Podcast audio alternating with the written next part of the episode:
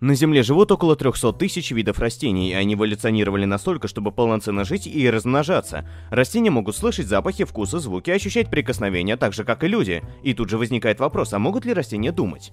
На суше растений в тысячу раз больше, чем животных.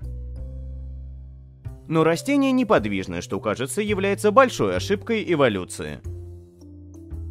Но это заставило растения адаптироваться к любым условиям самыми невероятными способами. Почувствовали странный запах растения тоже, и они реагируют на запахи. При созревании фруктов образуется феромон этилен – когда фрукты по соседству чувствуют его, то поспевают быстрее для того, чтобы фрукты созрели одновременно. Растения также выделяют специальные запахи, привлекающие насекомых, которые переносят пыльцу. В частности, аморфалус титанический имеет маленькие волоски, на ощупь цветы теплые и пахнут гниющей плотью, имитируя мертвое животное. Так они привлекают к себе мух и жуков, которые их опыляют. Растения также распознают атаку насекомого или животного. Когда животные касаются акации, то это дерево быстро реагирует, вырабатывая химическое вещество под названием танин, которое делает листья акации становятся несъедобными. Некоторые растения вырабатывают большое количество токсина, что приводит к смерти животного. Наиболее впечатляющими свойствами обладает кукуруза и хлопчатник. Когда гусеница начинает их есть, то они выпускают химические вещества в воздух, привлекающие ос, которые прилетают и убивают насекомых. Растения в каком-то смысле общаются с осами, насколько фантастично это бы не звучало, но даже записанный звук гусениц, поедающих листья, вызывает выпускание ферментов растениям. Без каких-либо прикосновений растения реагируют, будто оно может слышать. Растения также работают вместе. Сеть подземных спор соединяют корни деревьев, деревьев, позволяя им обмениваться питательными веществами и информацией. Используя радиоактивный изотоп, ученые обнаружили, что при необходимости деревья обмениваются полезными веществами и водой. Большие деревья питают маленькие, которые растут в тени, пока они не дорастут до солнечного света, а вечно зеленые деревья делятся питательными веществами с деревьями, которые теряют листву зимой, тем самым помогая им. То же самое происходит летом, только в обратном порядке. Это свойство ученые называют обширной сетью лесов. Самый удивительный факт, что у растений есть память. При прикосновении мимоза стыдливая как бы закрывается.